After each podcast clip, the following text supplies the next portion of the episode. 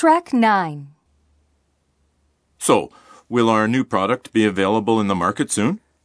I was thinking that before we released it, we should put it to the final test for the user interface design.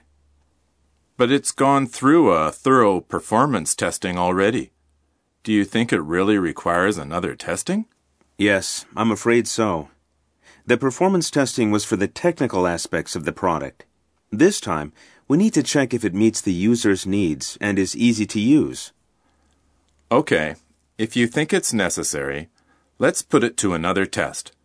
But do you have an idea how long it'll take? Since this wasn't the case with earlier products, I'm not sure exactly how long it'll take. Can you just give me a ballpark figure then?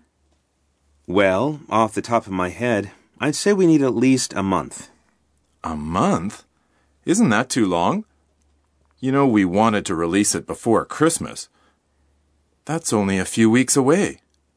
I'll talk to the product evaluation unit to see if they can finish the testing in a week or so.